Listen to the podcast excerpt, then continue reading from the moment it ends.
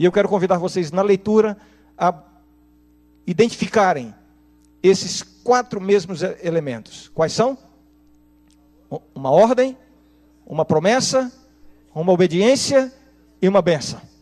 Vamos repetir? Uma ordem, uma promessa, uma obediência e uma bênção pela obediência. Vamos então fazer a leitura. Eu vou pegar a parte final do primeiro ato, verso 7, e vamos fazer a leitura até o verso 16. Vejam, diz assim: Mas passados dias a torrente secou, porque não chovia sobre a terra. Então lhe veio a palavra do Senhor, dizendo: Olha aí a ordem. Dispõe-te e vai a Sarepta, que pertence a Sidom, e demora-te ali, onde ordenei a uma mulher viúva que te dê comida. Você já percebeu a promessa também? A ordem e a promessa. Verso 10 agora, a obediência. Então ele se levantou e se foi a Sarepta. Chegando à porta da cidade, você percebe agora que uma interrupção. A obediência está cumprida, falta agora a bênção, que vai aparecer no final do relato. Passamos agora para o segundo ato. Aliás, o terceiro ato, né? Verso 10. E vamos identificar os mesmos elementos agora. Levantou e foi a Sarepta, a obediência. Chegando à porta da cidade, estava ali uma mulher viúva apanhando lenha. Ele a chamou e lhe disse: Agora o profeta, falando em nome de Deus, dá a ordem: Traze-me Peço-te uma vasilha de água para eu beber.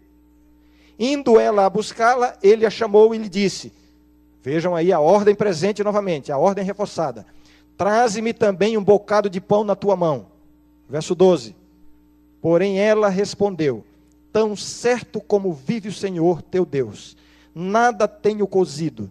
Há somente um punhado de farinha numa panela e um pouco de azeite numa botija e vês aqui, apanhei dois cavacos e vou preparar este resto de comida para mim e para o meu filho. Comê-lo-emos e morreremos.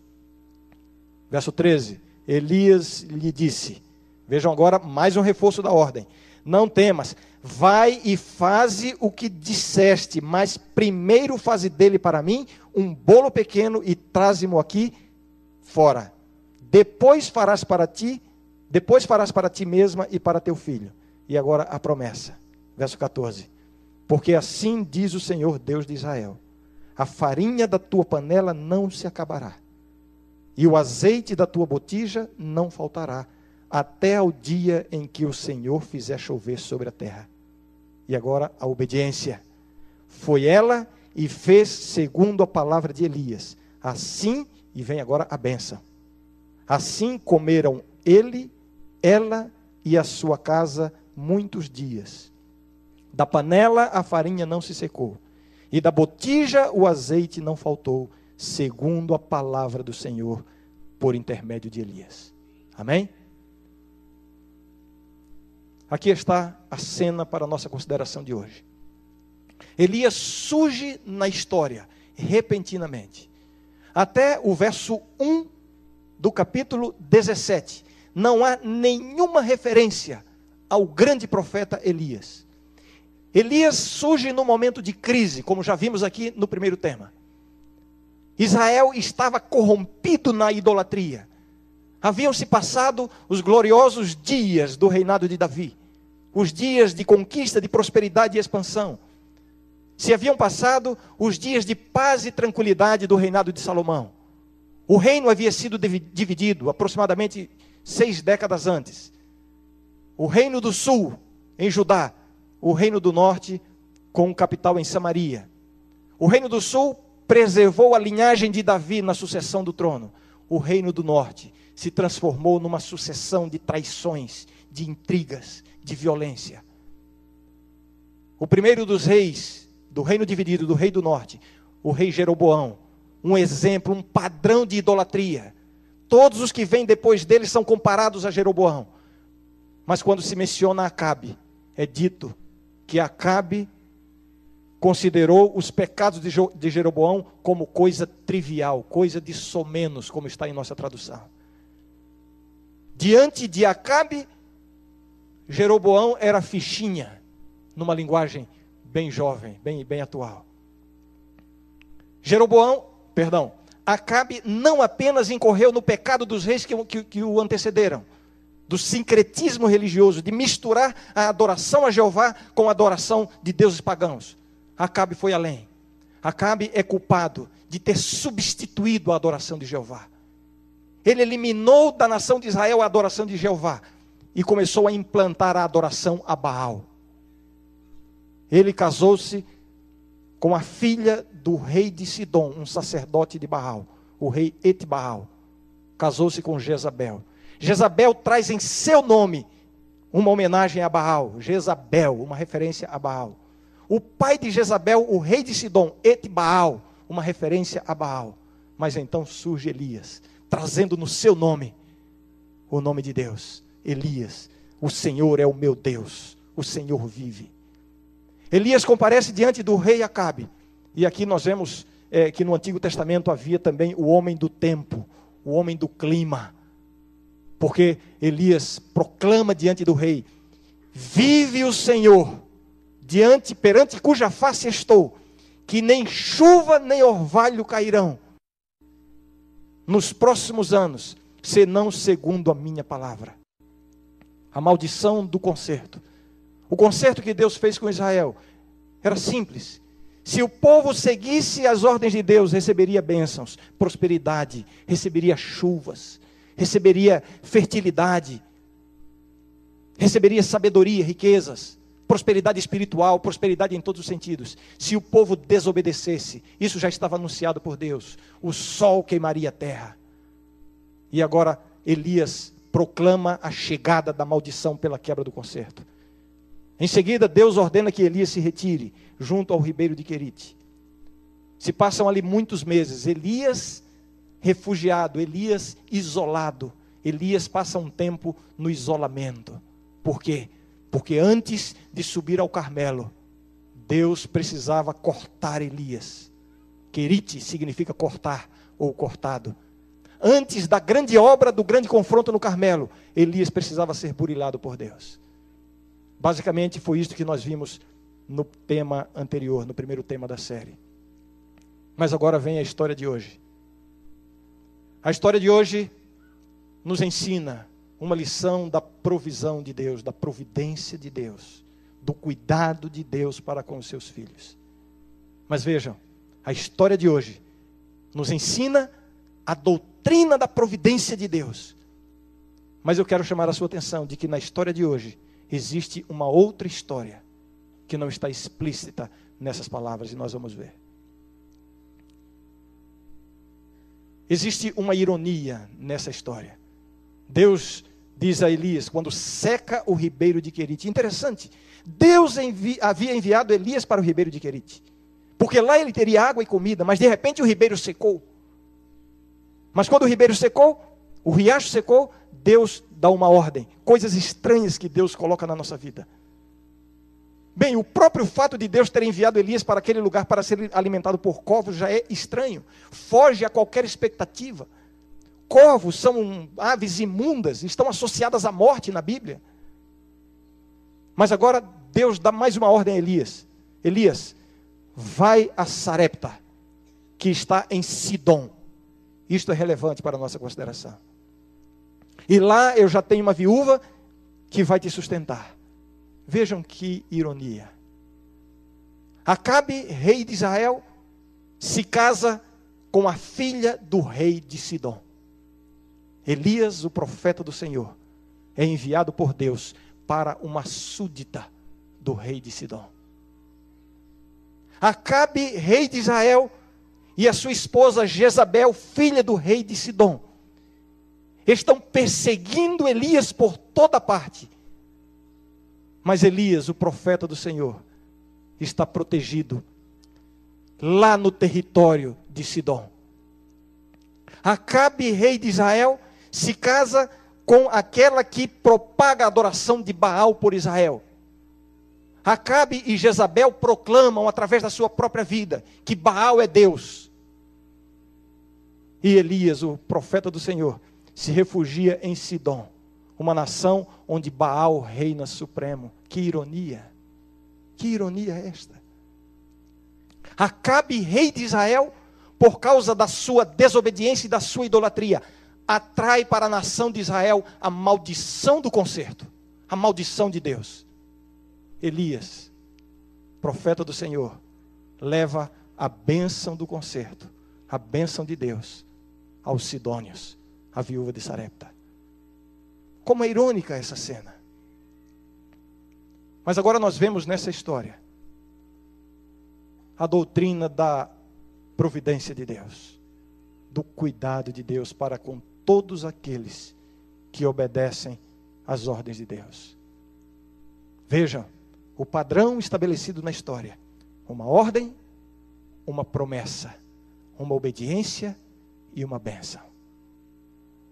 Elias vai ao ribeiro de Querite, porque lá eu te sustentarei. Elias foi, e lá Elias foi sustentado. Uma ordem, uma promessa, uma obediência, uma benção. Elias agora vai, recebe a segunda ordem. Elias vai a Sarepta, porque lá eu tenho uma viúva que vai te sustentar. Elias foi, e então aconteceu o que nós lemos, um milagre, e Elias foi sustentado. Uma ordem, uma promessa, uma obediência e uma benção. Elias se encontra, se encontra com a viúva de Sarepta e diz para ela: Me dá um pouco d'água. Quando ela sai para buscar água, ele chama e diz: Não, olha, não é só água que eu quero, não, eu quero pão também. Que profeta egoísta é esse? O que se esperava era que Elias fosse lá cuidar da viúva.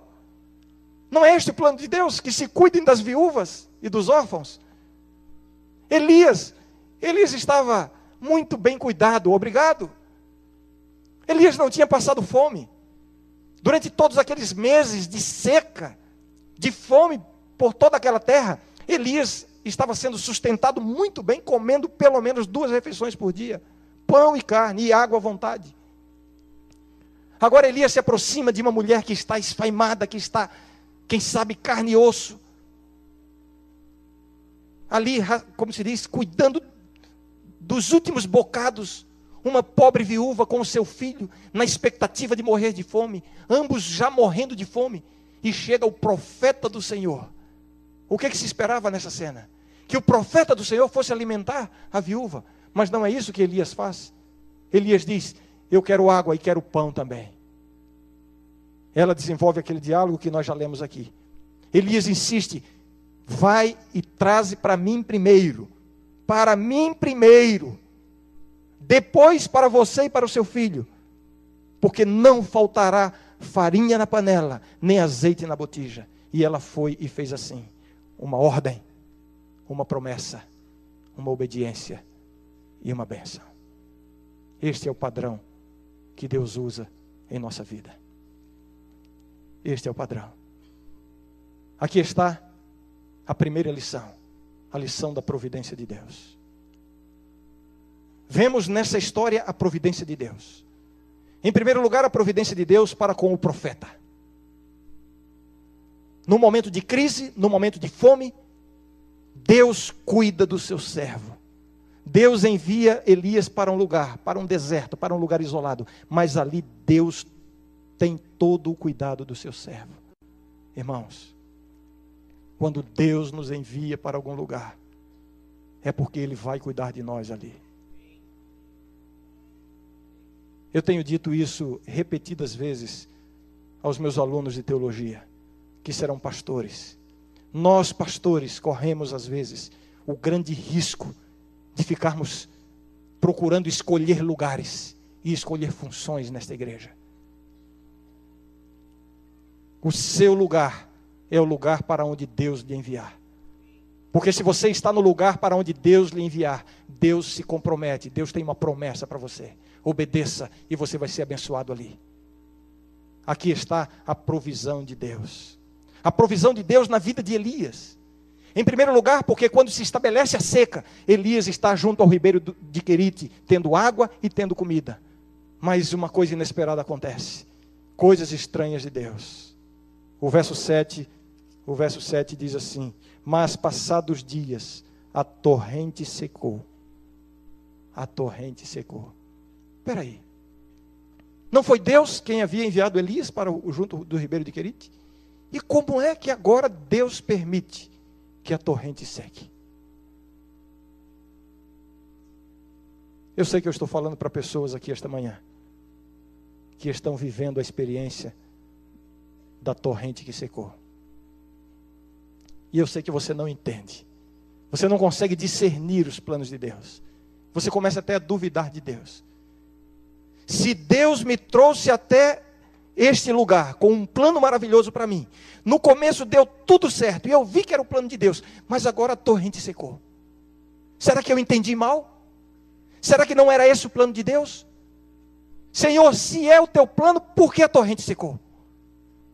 Deus muitas vezes permite que a torrente seque, para que Ele possa reforçar na nossa vida a confiança nele, no cuidado dele. A torrente secou para Elias. Só que quando a torrente secou, Deus aparece a Elias e diz: Elias, vai para Sarepta que está em Sidom. Porque lá tem uma viúva que vai cuidar de ti. Que coisa extraordinária, irmãos.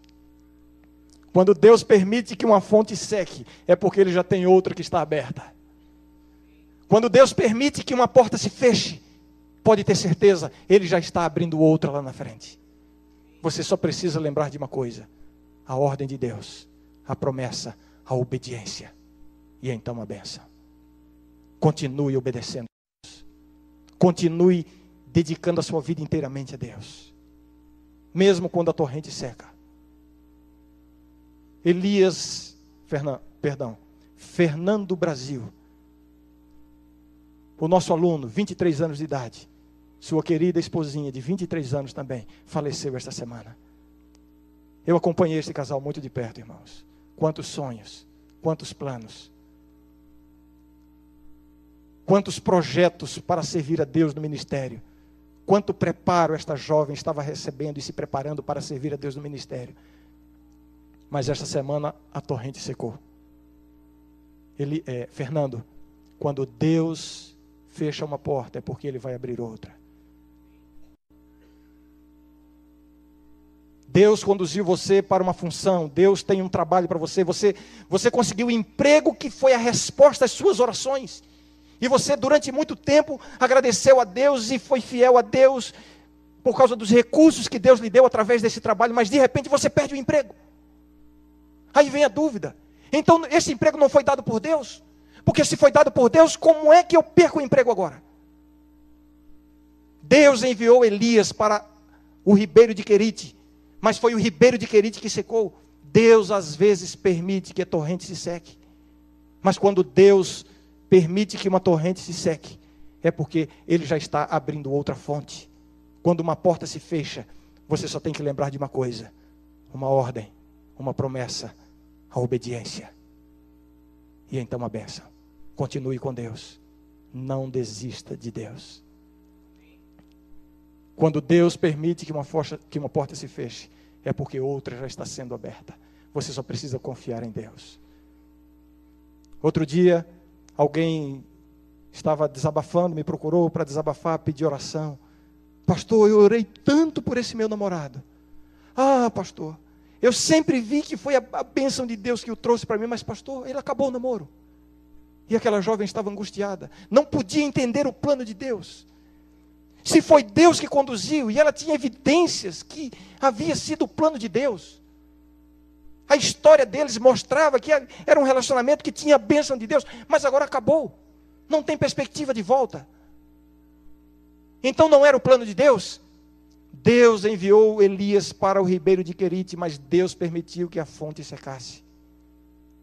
Agora lembre, quando Deus permite que uma fonte seca, seque, é porque Ele já está abrindo outra fonte para você. Você só não pode esquecer de uma coisa: uma promessa, uma ordem, uma promessa, a obediência e então a bênção. Não desista de Deus. Não desvie o seu pé dos caminhos de Deus. O nosso grande problema é que nós queremos buscar a Deus somente na hora que a fonte seca. Aí vamos desesperados. É quando faltam recursos, é quando as coisas dão errado, é quando você é rejeitado, é quando você é traído, é quando tudo parece que está contra você. Aí você se lembra de Deus.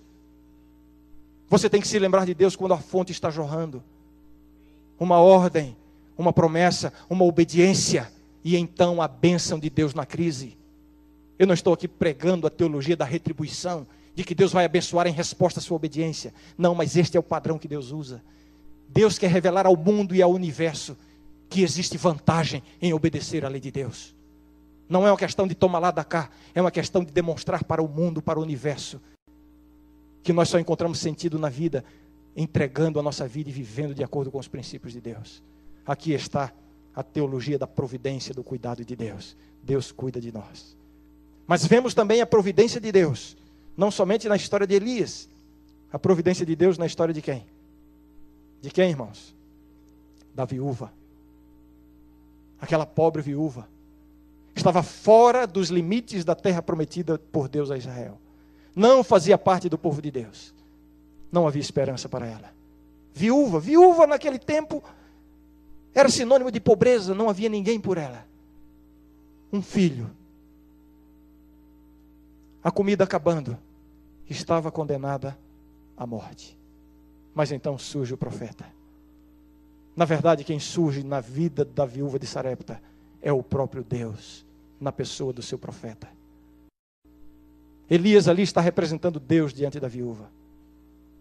E ali se estabelece o padrão, uma ordem, uma promessa, uma obediência e uma benção. Eu quero chamar a sua atenção para o verso 12. O verso 12, verso 11 e 12 diz assim: Depois que Elias dá a ordem pedindo para ela que o sirva, indo ela buscá-la, ele a chamou e lhe disse: Traze-me também um bocado de pão na tua mão. Porém ela respondeu: Eu quero chamar a sua atenção agora, fique muito atento para o discurso feito pela viúva de Sarepta. O discurso dela é agora o verso 12, né? Porém, ela respondeu: Tão certo como vive o Senhor. Isso aqui é uma questão de tradução. No original, o discurso dela começa assim: Vive o Senhor. Essa é a expressão que está no original. Vive o Senhor, teu Deus, nada tenho cozido. Há somente um punhado de farinha numa panela e um pouco de azeite numa botija. E vês aqui, apanhei dois cavacos e vou preparar esse resto de comida para mim e para o meu filho. Comê-lo-emos e nós morreremos. Tinha alguma coisa de errado. Havia alguma coisa de errado na vida desta pobre mulher. Mas o seu discurso revela o que havia de errado. Aqui, a viúva de Sarepta é confrontada com a questão da vida e da morte. E ela pronuncia isso com seus próprios lábios. Ela começa o seu discurso falando de vida, termina o seu discurso falando de morte. Ela começa dizendo: Vive o Senhor teu Deus, e termina dizendo: Nós, eu e meu filho, morreremos. O que, é que ela está dizendo com isso?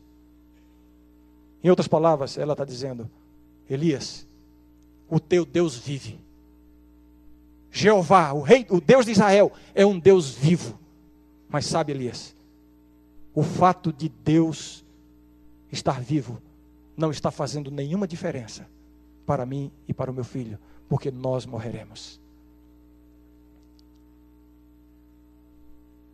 Quando me deparei com essa com essa compreensão dessa, desse discurso, eu comecei a pensar na vida de muitos cristãos que convivem conosco. Talvez seja a experiência de muitos que aqui estão nesta manhã. Às vezes parece que o fato de Deus existir, de Deus ser um Deus vivo, poderoso, onipresente, onisciente, às vezes parece que este fato não está fazendo diferença na sua vida. Deus vive, mas nós morreremos. Você tem procurado servir a Deus de todas as formas, mas parece que nada melhora na sua vida. Deus vive, mas nós morreremos. Não tem feito diferença na minha vida.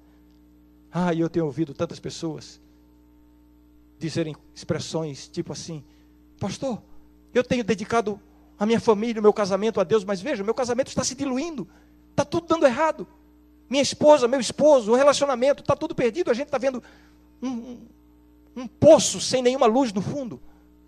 Nós temos servido a Deus, esse Deus que vive, mas nós estamos morrendo, nosso casamento está morrendo. Será que o fato de Deus viver, de Deus ser um Deus vivo, não vai fazer diferença na minha vida, no meu casamento, na minha família?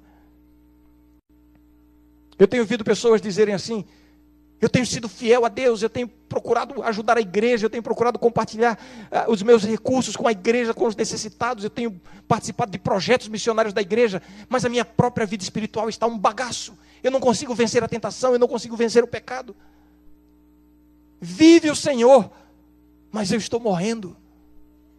O fato de Deus existir não tem feito diferença na minha vida. Será que essa está sendo a experiência de alguns aqui nesta manhã? Você crê em Deus. Você é membro da igreja. Você tem procurado se separar do mundo. Com falhas ou sem falhas, você está aqui, servindo a Deus. Mas existem aspectos da sua vida que parece que estão fora do alcance de Deus. Parece que Deus não está vendo. Parece que Deus não consegue tocar. O Senhor, mas nós estamos morrendo. Deus parece que às vezes não faz diferença na vida de alguns de nós. Quando o profeta ouviu esse discurso da viúva de Sarepta, ele então explica para ela onde está o problema. Ele dá a ela a oportunidade de entender como é que Deus vai fazer a diferença na nossa vida. Vejam agora o que diz o profeta Elias, verso 13 Elias lhe disse: Não temas, vai e faz o que disseste. Né? Preparar o pão lá com um pouquinho de farinha, um pouquinho de azeite. Mas primeiro faze dele para mim um bolo pequeno e traze-mo aqui fora. Depois farás para ti mesma e para o teu filho. Quem está falando aqui, irmãos? Quem é que está falando aqui? Aqui é Deus que está falando para a viúva de Sarepta. Elias aqui está representando Deus. As palavras do, do, do, profeta são as palavras de Deus para ela. Porque ela disse: Vive o Senhor teu Deus. Ela via nele um representante de Deus. E sabe o que é que Deus está dizendo para ela? Minha querida filha, parece que eu não faço diferença na sua vida. Eu sou um Deus vivo, mas você está morrendo, é assim que você está vendo. Sabe por quê? Tem uma coisa que você tem que aprender. Primeiro eu diz Deus. Depois você e o seu filho. Traze primeiro para mim e depois para você. Você consegue entender o que significa isso? Você quer que Deus faça a diferença na sua vida? Então coloque Deus em primeiro lugar na sua vida. É só isso que falta. Porque Deus é um Deus vivo. Ele é um Deus poderoso. Ele tem absoluto controle sobre todas as situações da vida. O problema não está em Deus. O problema está. A questão aqui é somente uma: em quem é que você confia para o seu sustento? Em quem é que você confia para a sua vida? Para as vitórias na sua vida espiritual? Em si mesmo e nos seus recursos ou em Deus? Confiar em Deus não é uma questão de palavras, não é uma questão de profissão de fé. Confiar em Deus é uma questão de dar a Ele primeiro. Em primeiro lugar, Deus. O que foi que ela fez? Quando ela entendeu o que o profeta disse, o que foi que ela fez? Ela obedeceu. Qual é o padrão, irmãos? Qual é o padrão? Uma ordem, uma promessa, uma obediência e uma benção ela obedeceu. Ah, mas ela tinha tantos motivos para não obedecer. Que acham vocês? Que acham vocês? Ela, ela poderia encontrar para si mesma argumentos extremamente convincentes para não obedecer. Em primeiro lugar, ela poderia pensar: não, ele é que tem a obrigação de me sustentar e não eu a ele. A igreja é que tem que me sustentar e não eu a igreja. Você já ouviu essa expressão alguma vez? A igreja não precisa dos meus recursos. Eu é que preciso dos recursos da igreja. A viúva poderia olhar para Elias e dizer assim: Olha como ele está coradinho. Olha como ele está gordinho, ele comeu muito bem durante esses meses de seca. Ele não precisa dos meus recursos, ele não precisa daquilo que me falta. Um restinho de farinha, um restinho de azeite, porque a ele está sobrando. Mas Deus insiste: traze para mim primeiro. Traze para mim primeiro. Primeiro Deus, depois você mesmo. Esta foi a ordem de Deus para a viúva. Quantos argumentos nós temos usado para não darmos para Deus primeiro? Quem sabe alguns desses que eu mencionei aqui. Como é que Deus está pedindo daquilo que, que me está faltando?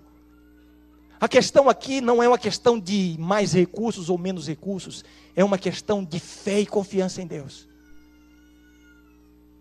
há poucas semanas atrás, eu testemunhei uma experiência que tem sido inspiradora para mim, aqui na nossa comunidade. No meu programa de visitação pastoral, alguém me indicou uma família. Eu não vou mencionar o nome porque não, eu não, não os avisei que estaria contando essa história, nem havia planejado contar essa história. Alguém que está bem aqui pertinho de nós, irmãos. Eu fui visitar três pessoas na casa, três idosos. Um casal, ambos doentes e inválidos. E a sogra, ou a mãe dela, doente e inválida. Precisam tomar uma porção de remédios e precisam ter uma alimentação específica para suportar as dores que sentem por causa da enfermidade. A primeira vez que eu fui visitá-los, fui orar com eles, conhecer a situação deles. Eles me contaram o drama que eles vivem. Interessante, naquela primeira visita, ele me disse assim: Pastor, já faz muitos meses que eu estou guardando o meu dízimo aqui. Por favor, eu quero entregar para que o Senhor leve. E a minha resposta foi, irmão, é, eu não vou me sentir bem. É a primeira vez que eu venho lhe visitar, vou sair daqui com um envelope de dinheiro. Não, não eu não vou me sentir bem com, bem com isso. Eu vou providenciar depois, ou depois eu faço uma nova visita e guarde aí.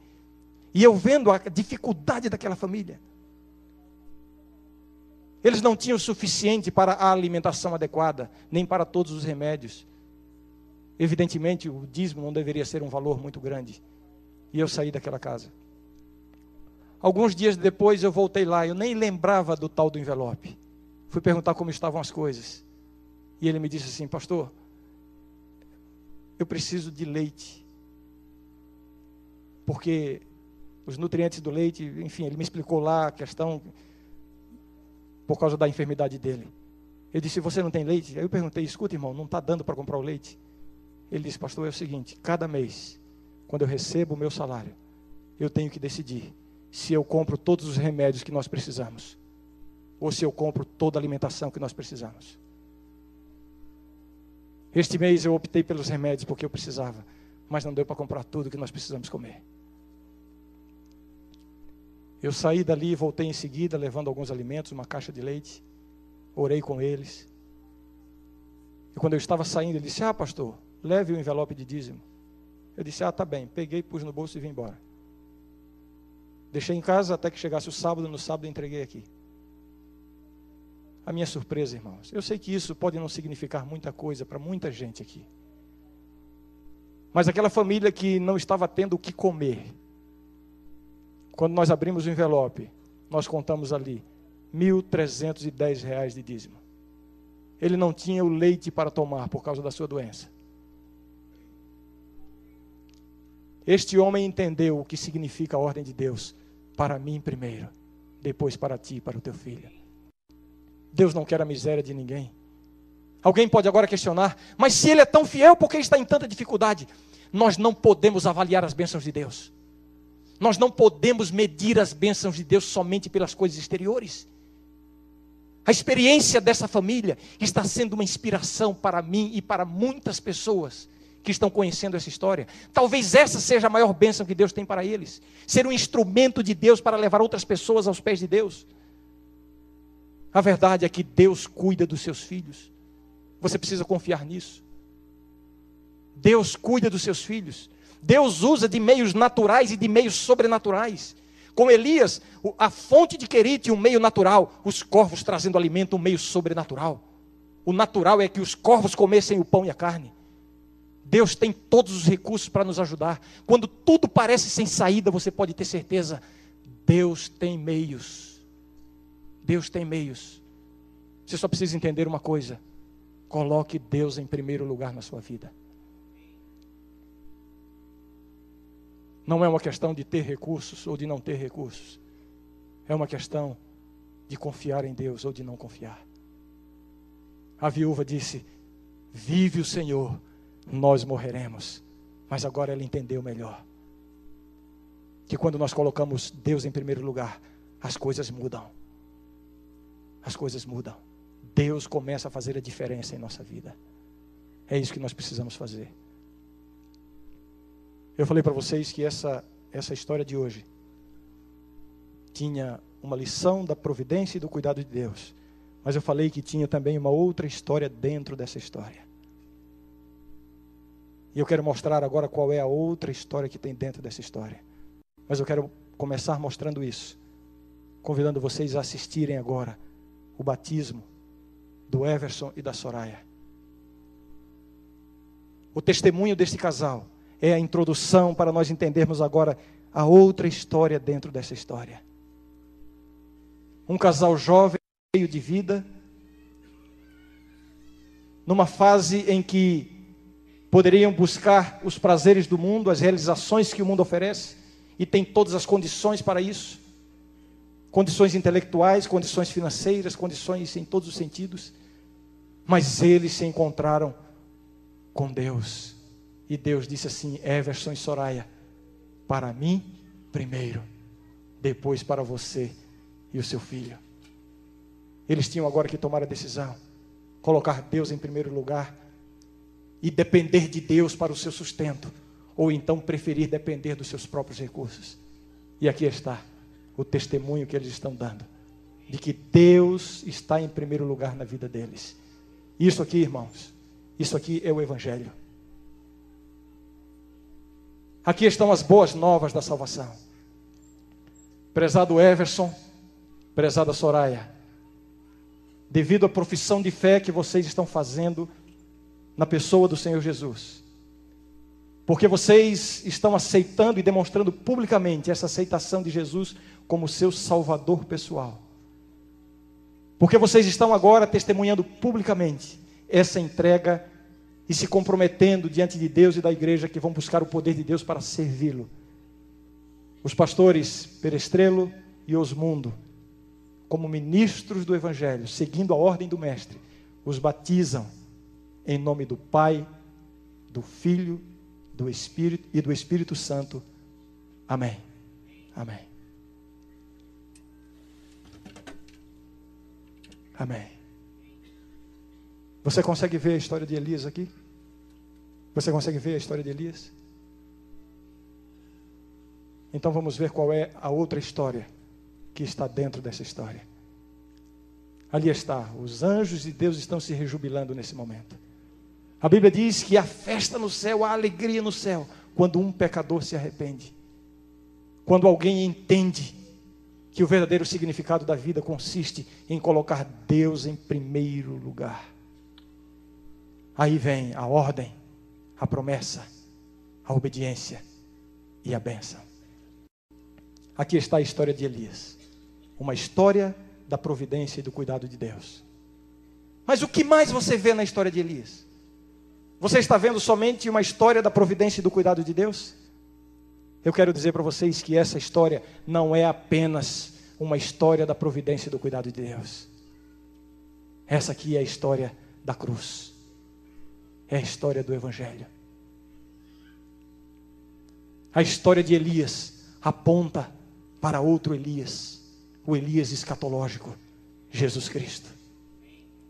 Elias, depois de haver declarado a maldição de Deus diante do rei Acabe, Deus lhe expulsou da terra prometida, lá para o ribeiro de Querite. Vejam, a nação de Israel peca, transgride o conserto. Elias é quem foi banido da presença de Deus, como se ele fosse o culpado. Acabe e Jezabel estão buscando Elias para matá-lo. Elias está sendo alimentado pelos corvos, aves imundas que estão associadas com a morte. Vejam, a nação de Israel se corrompe em pecado. transgride o concerto, e Elias é quem é associado à morte, como se ele fosse o transgressor. A nação de Israel transgride, mas foi para Elias que, que a fonte secou. Você consegue ver Jesus nessa história? A humanidade caiu em pecado, mas foi Jesus quem foi banido da presença de Deus. Deus meu, Deus meu, por que me desamparaste? É a história da cruz que nós vemos aqui. A humanidade pecou, mas Jesus é quem sofreu a morte na cruz. Foi ele quem experimentou os corvos. A humanidade pecou, mas Jesus morreu como se ele tivesse sido culpado. A humanidade pecou, mas foi Jesus quem bradou lá da cruz: Tenho sede. A fonte secou para Jesus. E agora Deus diz assim: Elias, vai até Sarepta, que está em Sidom. Vejam a ironia. Acabe, rei de Israel, casado com a filha do rei de Sidom dentro da terra prometida. Mas na terra prometida não havia lugar para Elias. Elias tinha sido condenado à morte pelos seus. Elias foi rejeitado pelos seus. Elias estava sendo perseguido pelos seus. E então Deus o envia a uma gentia, a uma pagã. Não é a história de Elias que nós vemos aqui somente. Nós vemos aqui a história da cruz. Jesus foi rejeitado pelos seus. Seu próprio povo o rejeitou, o condenou à morte. Ele pagou os preços, o preço pelos pecados daquele povo. Mas não termina aí. Tendo sido rejeitado pelos seus, Jesus não desistiu. Ele foi a Sarepta que está em Sidom. Em outras palavras, ele foi levar a mensagem do Evangelho aos gentios. Por isso que eu disse, a história de Elias contém outra história dentro dessa história. E esta é a história da cruz. É na cruz que Jesus revela a sua capacidade de perdoar e de salvar. Independente se você faz parte da nação escolhida do povo de Deus, ou se você conheceu a Jesus como um gentio, a salvação é para todos. O preço está pago. Jesus permanece de braços abertos, alcançando os gentios que agora somos nós. E todos nós, gregos, gentios, judeus, temos acesso à mesma salvação em Cristo. Este é o Elias escatológico que nos convida hoje. Meu filho, vem para a cruz. Coloque a Deus em primeiro lugar na sua vida. Eu quero dar a oportunidade para aquelas pessoas que estão conosco nesta manhã e que estão precisando, pode vir, Regina, que estão precisando tomar uma decisão de, de colocar Deus em primeiro lugar na sua vida. Enquanto Deus não ocupar o primeiro lugar na sua vida, é possível que Ele não faça muita diferença na sua existência. Mas quando você colocá-lo em primeiro lugar, aí Ele vai fazer a diferença. Mas isso só é possível porque na cruz Jesus está visitando a viúva de Sarepta. É na cruz que ele está de braços abertos. A poesia diz assim: Quando penso em meu Jesus naquela rude cruz, eu me pergunto, por que foi preciso tanta dor? Sabe por quê? Para salvar o Everson e a Soraya, para salvar a mim e para salvar a você durante o hino, renove a sua vida com Deus. Faça um plano com Deus agora, para seguir o padrão que Deus colocou diante dos nossos olhos: uma ordem, uma promessa, uma obediência e uma bênção. O que está faltando na parte da obediência na sua vida? A poesia continua dizendo: Quando penso em quão distante estou do meu Jesus, eu me pergunto o que é preciso ainda acontecer para que eu entenda que sem Deus ninguém é nada. Renove a sua vida com Deus nesse momento. Quando penso em meu Jesus naquela rude cruz, eu me pergunto por que foi preciso tanta dor. Não poderia o Pai mandar bilhões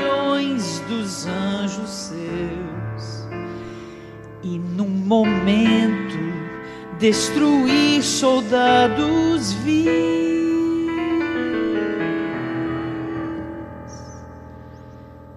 Escolheu deixar o filho padecer o horror. Acusações que ferem mais do que açoites mil. Foi para provar que seu amor não tem limites. Que para salvar os seus, Ele é capaz de tudo. Que mundo é esse que matou o meu Senhor? Esse que me faz pecar? É o mesmo que me arrasta pela escuridão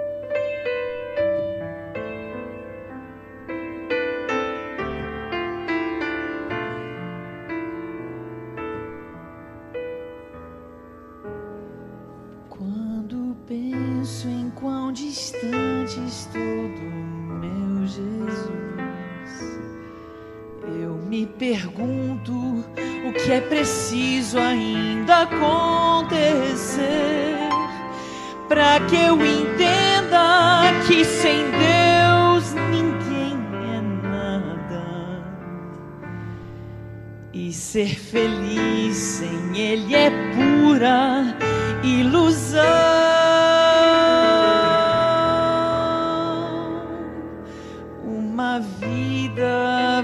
vitoriosa quero alcançar. Crescer na graça e no poder que Cristo pode dar, mostrando ao mundo que o amor consegue tudo. Mudar o ímpio e por fim tornar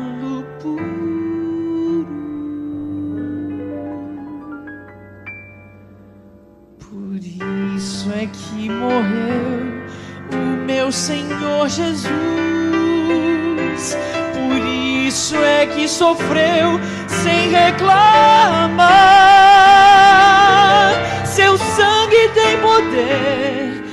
Transformar meu ser. Sua morte pode vida oferecer.